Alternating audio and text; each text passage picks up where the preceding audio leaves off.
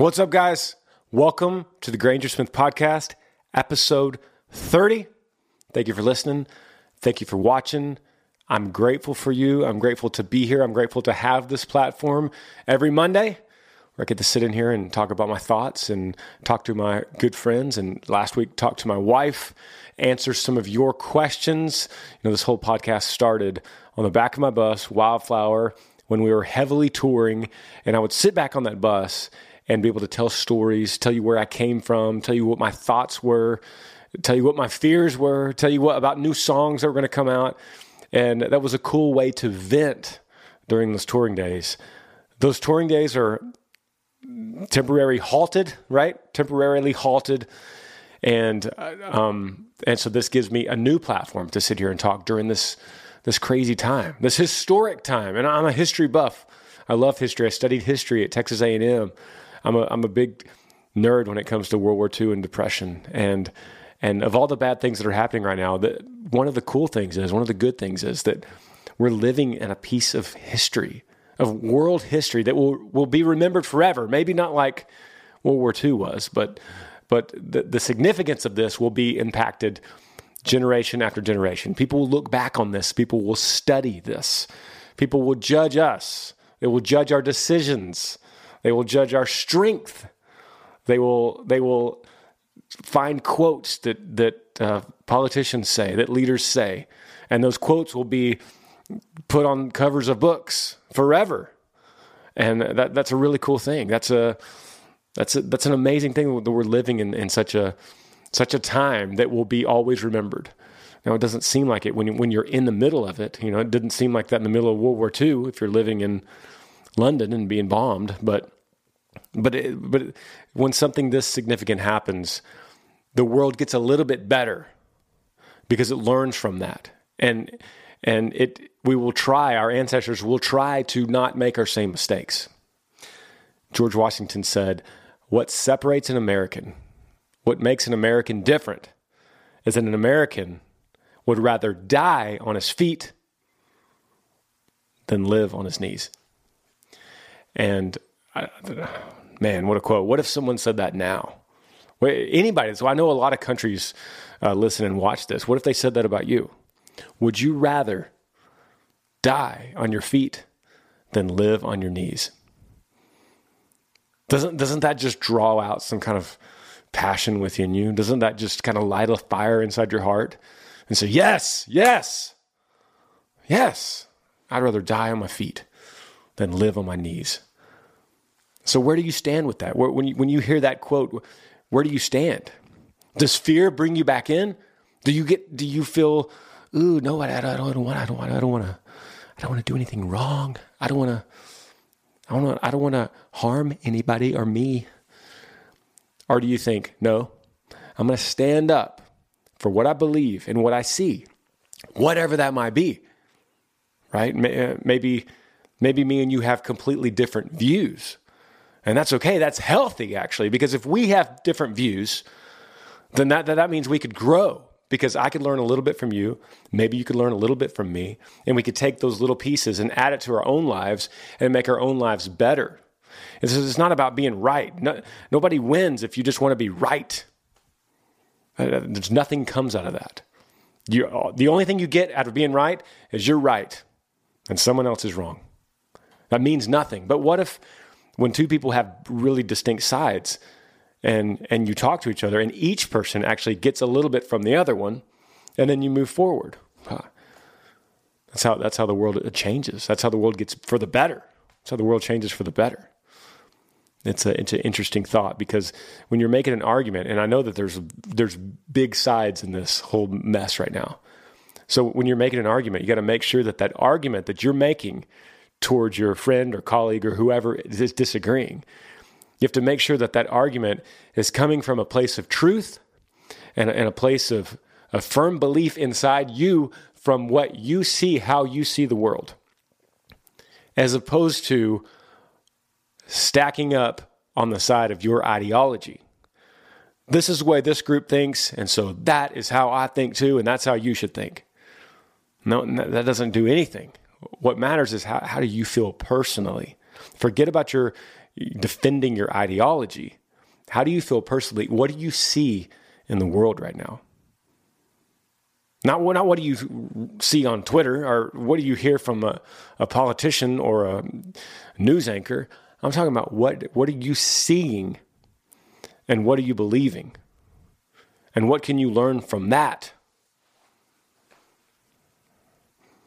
What if everyone, if everyone thought that way? You know, if everyone woke up in the morning and said, you know what? I'm going to face this morning, I'm going to face this day with a clean slate, right? I'm, I'm going to take what I believe and what you believe and what you see and what, what, the truth inside you.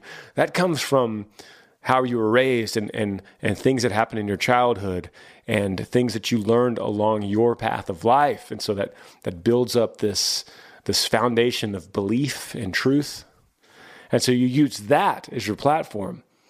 And you, and you don't listen to garbage you see on, on TV or social media or news. It's crazy right now that that people are using science, using the word science to defend their beliefs. When in fact, science really has nothing to do with any of this. Because this is all brand new. There's no proof in any of this yet. Now, there will be in 40, 50 years, maybe even sooner than that. We'll look back and we will, we will go, you know what, that, that worked or that didn't. But the reality is, right now, we don't know because we've never done a world shutdown. And so far, during the shutdown, nothing has changed with the disease.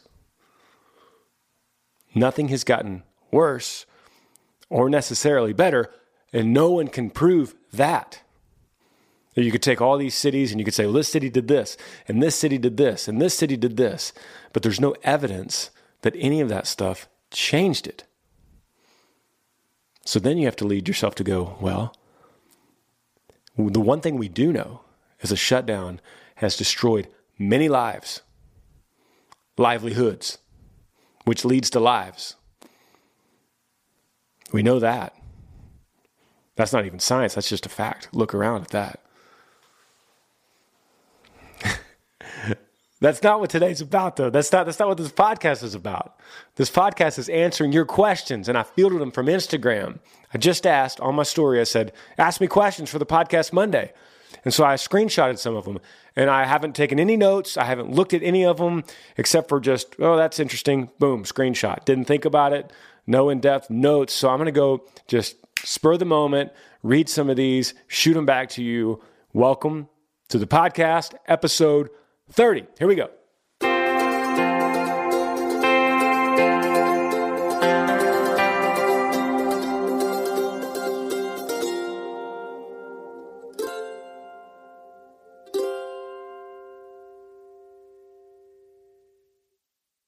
I have been writing a lot of music during this time home, uh, and the, the the the thing that I found most successful so far in the writing technique is, and is really something I haven't done at least consistently ever in my songwriting process, and, and over the last couple decades, my songwriting process has kind of gone in ebbs and flows on the way that I do it. Sometimes I'll just do this and I'll stick with this routine and then I'll get into a new routine and stick with that. So I'll tell you what my current one is because that's kind of what I'm doing consistently now. So I've been um, collecting ideas or titles or things that I want to do. And then I've gone to some of my three or four or five favorite co writers that I've written a lot of songs that you guys know from or with and so I've been going to these guys like, hey, man, um, I've been writing a lot of songs. What are some, send me some ideas? And they're like, boom, yeah, you got it. So they'll send me three or four thoughts. Sometimes it's a title, or sometimes it's like, um, here's the scenario. This this happens and this happens. What do you think? And then I'll go through their three or four ideas, and I'll and then I'll take one, and I'll drive around in my truck, and I'll be going out to the farm, and I just go through these melodies in my head and I'll go, that melody matches this thought. And then I'll put together like a verse and a chorus. And sometimes it's a verse and a chorus that's pretty complete. Sometimes it's a verse and a chorus that has a couple throwaway words in it or throwaway lines. And then I'll print that and send it out, text it to my buddy that sent me the idea, and I'll say, here you go. And then he'll go, great. And then he'll say, second verse, and he'll throw out three or four lines for the second verse. I'll add that. Then we talk, we text about a bridge. I'll add that. So I'm basically, I'm constantly recording a little uh, version of the song, texting it to him. He texts back with some thoughts. I go back in with this mic in this chair right here, exactly like this. And uh, I'll sing a few new lines and I'll change another one that I just heard. And then five or six times back and forth, there's a song. And I'm actually really happy with the direction of these songs and where it's all leading. Um, the, the, the main question I keep reading on, on from you guys is when's there a new song? When's there a new album? So I have probably three things, three songs out right now with three of my different producers that I use, and they're kind of working on drums, bass, stuff like that. And then they, they will send me those, and then I'll go in here to this room and sing them. Uh, long story short, I think you could you could assume to hear a new song from me pretty soon. I would say maybe within the next month and a half. Um, by the time we finish recording, then it's got to go. You turn it into Spotify and Apple Music and all that. It takes like three weeks to do that, to get it all turned in. So a month and a half, I'd say you'd hear something from me. And then I already have probably six or seven done and ready to ready for an album. So uh, I would say this next album will have 12 to 15 and it'll probably come out this year the writing and making the songs is easy. It's like it's all the logistics of getting it all, um, you know, turned in and and sent off and to uh, to all the different platforms. That's that's the long process. So uh, I'm, really excited about that. I'm super excited about that. Um, I've also been making a lot of videos, as you know. A lot of Earl. I've been restoring Earl's truck, which has just been taken off for me. It's been crazy to see the engagement and remaking this old 1974 GMC with my two bus drivers, Butch and Bull. And the crazy thing is, we we got in there. We are just going to get it started. Then we were just going to change out a head gasket. Ended up taking the whole truck apart. It's all the way right now. I think we, I've put out eight episodes. We're all the way down to the frame. I mean, there's nothing. There's not even wheels on it. Nothing but a metal frame, and it has a gas tank attached to it, which might come off too. So we're literally scraping down the frame and uh, we're about to paint it, paint the frame. so what started with let's get it started and get the head gasket changed out has turned into uh, a complete bolt by bolt disassemble and reassemble paint of the entire truck. So watch that if you haven't. That's on this channel, Granger Smith channel, and um, I'm I'm just excited as anybody could possibly be to see this last episode on how it's going to look, and I don't know how many more episodes it's going to take to get there. Um, uh, the other thing I have is Yee Apparel, and I talk about that on 30 different podcasts, including this one.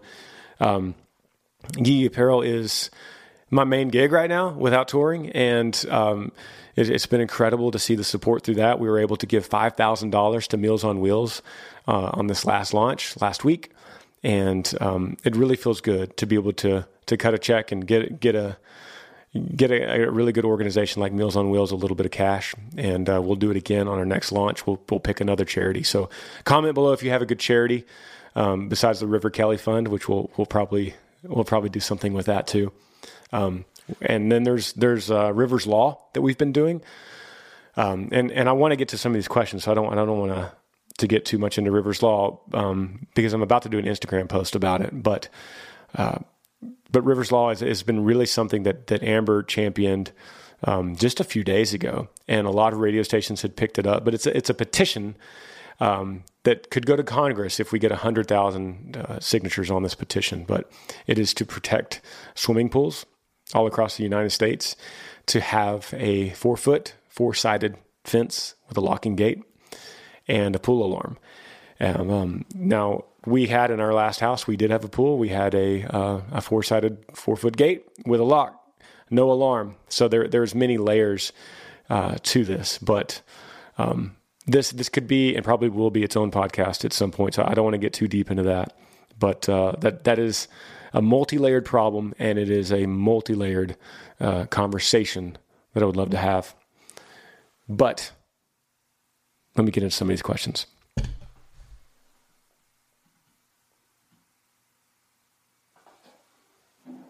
All right, so I have fielded these from Instagram, and here's here's uh, the first question. Says, "What has been the hardest thing about quarantine?" And I don't know about you guys, but I've really made an adjustment lately from going from, "Oh no, this is crazy, the world's caving in," to now, you know what, we got this. It's not that bad. Um, I'm not touring. I don't have that touring income, but we're going to be all right. Um, this is kind of where I am, where my head is now. Um, so the the hardest thing about it, hands down, period, has been uh, we're not touring, and touring is not only uh, my biggest financial piece of my business, but it's you know supports. That's what supports all the families that work for me, and I say families because all the guys support somebody or a group. I mean, some of them have up to five. Um, yeah, my tour manager has uh, six people in his family, so um, that's been the most difficult thing. Is is is looking at them and saying, guys, I got you. I'm going to support you. You've been loyal to me for all these years. I'm going to be loyal to you. I got you and not knowing how long I actually got you has been it's been tough. Um, another difficult thing is it, this goes for everybody. It's just looking around and and seeing so many people hurting and and so many people fearful of an invisible enemy that uh, we don't even know is, um, supposed to be taken serious or not. Now, there's a lot of people that say taken you're supposed to take it serious, and and it drives me crazy when people say if you don't take this serious, blood is on your hands. If you don't think this is real, if you don't follow the orders, then blood is on your hands. Really? Is it? Is it? Is that is that is that cool to say? Because do you know that? Because I don't. And a lot of scientists don't, a lot of doctors don't. We're doing the best we can, not we, but collectively they're doing the best they can, it appears to come up with a vaccine, to come up with um, new techniques. You know, this whole mask thing, do you guys know that doesn't work?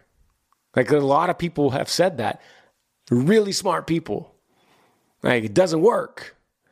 Now, am I saying go out there without a mask and freak everybody out and say Granger Smith told me not to wear? No, I'm not saying that. But it's worth the question.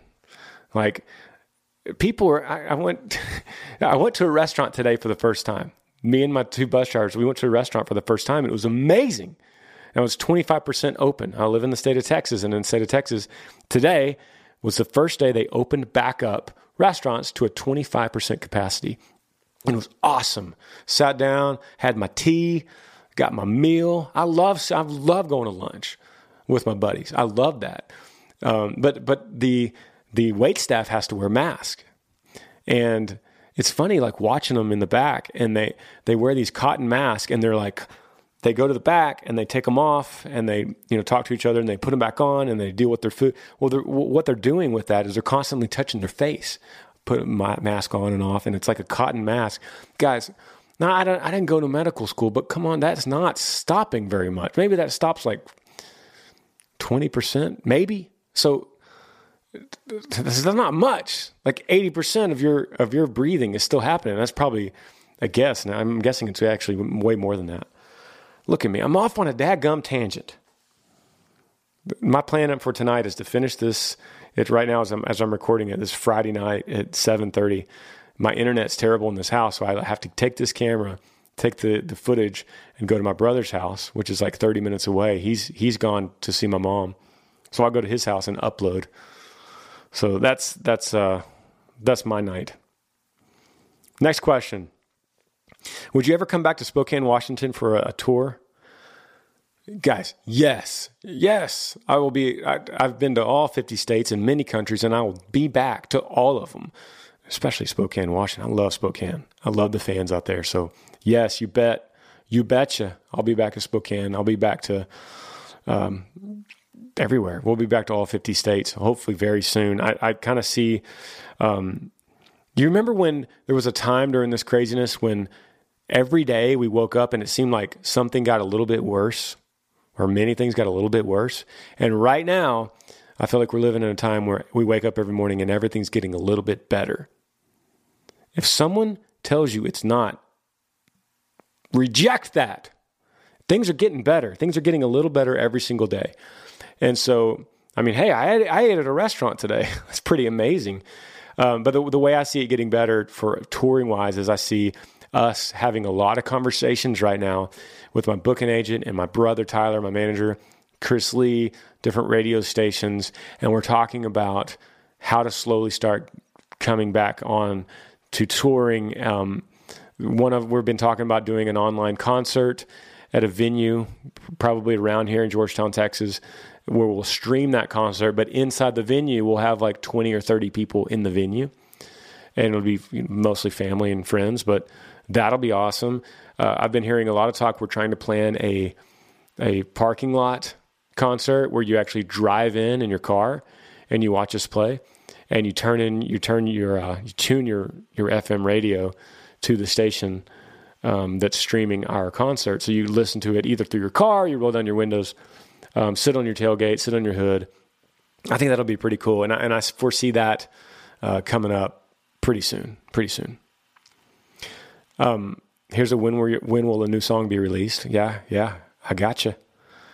Um, when when things start opening back up the concerts again, how nervous will you be? Hey, that's a pretty good question. I probably will be a little bit nervous. It's been I feel rusty already, guys. You know, I, I, there's times when I'm touring when we're playing to a lot of people every single night, and you get really good at it. It's muscle memory, and and sometimes I'm thinking as I'm doing these like big festivals in the summertime, and it's back to back to back to back nights in different states and I'm thinking, man, we're good right now. And it's uh, it's not an arrogance thing. It's just a it's a repetition thing. You know, it's if you do anything, you you uh, you tape boxes, you know, cardboard boxes enough times, you're going to get really good at it. So that's the same thing with touring. Walk on the stage, I, you know, have the same kind of walk, and I have the same kind of talk, and I have the, I know where to hit all, how to hit all the notes, you know, on the songs. And I love that feeling. And right now, I am the opposite, man. I feel like if I walked on the stage, I'd first thing I do is trip and fall, and then I would start talking, and I would I would mumble over myself, and then I would start singing, and I'd miss all the notes. So that's that's kind of where I am now. That's not good, but yeah, I'll be a little nervous. I bet. What do you recommend for people who are overthinkers to ease and calm their mind? Man, that's a great question. Um, and I deal with this myself because I'm an overthinker. Um, so, a couple things you have to incorporate meditation into your life, into your everyday. Um, and I am guilty of skipping days, but the days that I don't skip, I'm much better. And when I say meditation, sometimes that word sounds like super hippie or mystically Eastern spiritual. It's not. It's not religious or spiritual at all. It's not hippie at all. It's calming and practicing mindfulness is um, not clinging to every thought, trying not to cling on every thought, controlling the the impulse to cling to a thought, right? And I, I, shouldn't even use the word control. Control is a bad word to connect with uh, meditation, but the the proper way to look at it is observing the thinker. So you let you let the thoughts come, you let the the uh, bodily sensations come, and you observe them as a thought. So you you start freaking out in your mind, and you start thinking, "What am I doing tomorrow?" And and then you observe, "Oh, I'm thinking about tomorrow." Hmm. Feeling a little bit nervous about about tomorrow, a little anxious. And when you could stop yourself and realize what you're doing and that a thought has no power over you, no power. A thought is nothing. It's just a little cloud in your brain. It's not your brain. It's a cloud in your brain. Your brain is the sky. You know, your your brain is uh, is open and endless, but but the thought is a cloud, and you you, you get caught up sometimes in the cloud. And um, a great way to do this, guys, is through an app, um, through a guided meditation, through an app. And there's there's several. I use 10% Happier almost every single day, and I use Joseph Goldstein on that app. So if you go to that app and you find Joseph Goldstein, you'll know exactly what I personally do every morning. He has many meditations. They are not religious or spiritual, or they don't, they actually don't lead you any emotional direction at all. It's just guiding you in a way that's like, sit, know you're sitting in an erect but not stiff posture. Close your eyes. Observe the breath in and out. If any bodily sensations comes up, like a tingling or a aching or a burning or a itch, then that becomes the focus of your meditation. And it focuses your your all of your attention on the present moment. If you start daydreaming, as soon as you realize you become aware that you're daydreaming, you mentally note thinking, remembering, planning, daydreaming, and then you return your focus to the breath in and out. And it's it's definitely something that the more you practice, the better you get. You can't mess it up. From day one, you can't mess it up. You can't be bad at it. You know, it, it, but but I promise you, if you go through five, there's one minute sessions, so it's not it doesn't take any time. There's one minute, there's five minutes, there's ten minutes. Um, and if I do a ten minute session with Joseph Goldstein on ten percent happier, by the end of it, I open my eyes and I'm like, oof, I feel good. I, I felt like I just slept eight hours. That's how clearing it just it just clears out all the dead wood that's rolling around in your brain, and it feels good. Uh, Calm is another app. There's many, many apps, and I don't really think there's a bad one. Um, so all these I mentioned above, usually they're like a subscription that you have to pay per month or per year. It's like, I think Calm is like 20 bucks a year. And I think 10% happier is similar. Um, but, uh, they all have free sessions for a long, you could do like so many of them for free. So it doesn't cost anything to get started. Um, that is the answer to that question, buddy. Let's see what else we got. What was your favorite, most touching song to write and perform?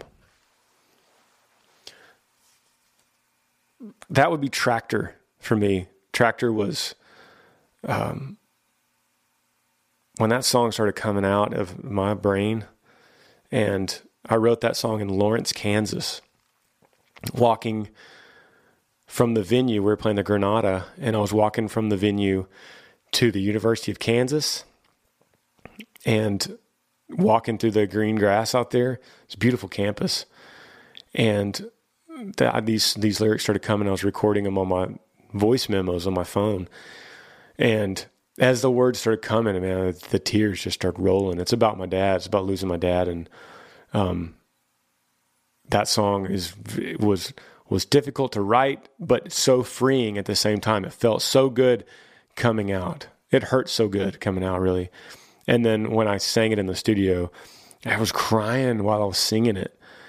And so if you ever listen to the song Tractor, um, just know that those words you're hearing, the the vocal performance you're hearing was usually coming right after I would cry and stop the tape and straighten myself up to uh, enough to sing another line. So that was that was tough, and and I've I sang it I've sang it several times at shows, and it's always been difficult at shows. And um, it's a very special song to me, so I can't always sing it. So I just, sometimes I'm just not in the mood to sing it, or I'm not up to being that brave to sing it. How long do you know about a tour before it's announced to the public?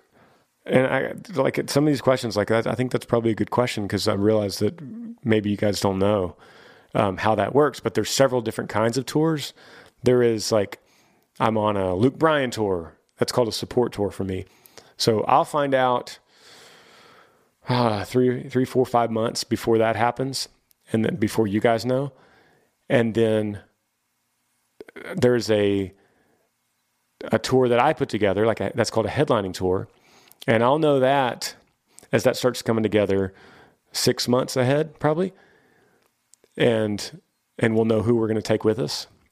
And then then there's everything in between, and those are the the mini tours that we do all year. So that those are like what that means is say we get we'll use Spokane. We talked about Spokane. So say we get a festival that's called Country Jam in Spokane, and that that comes in nine months before we go there, and it's good money. Sometimes the really big festivals are good money. So we'll look at that date and we'll go, okay, that's good money. So we're gonna we're gonna book Country Jam in Spokane, and then we have to figure out a way to get out there and a way to get back.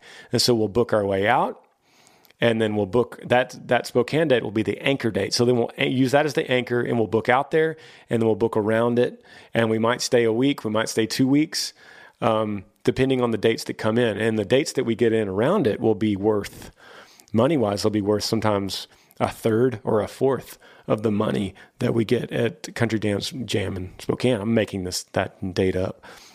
Um, and so those are all the the little dates that that connect to the anchor. So sometimes those are clubs, sometimes they're like small town county fairs, um, but those happen and those are always being built. Like they're always currently in the works.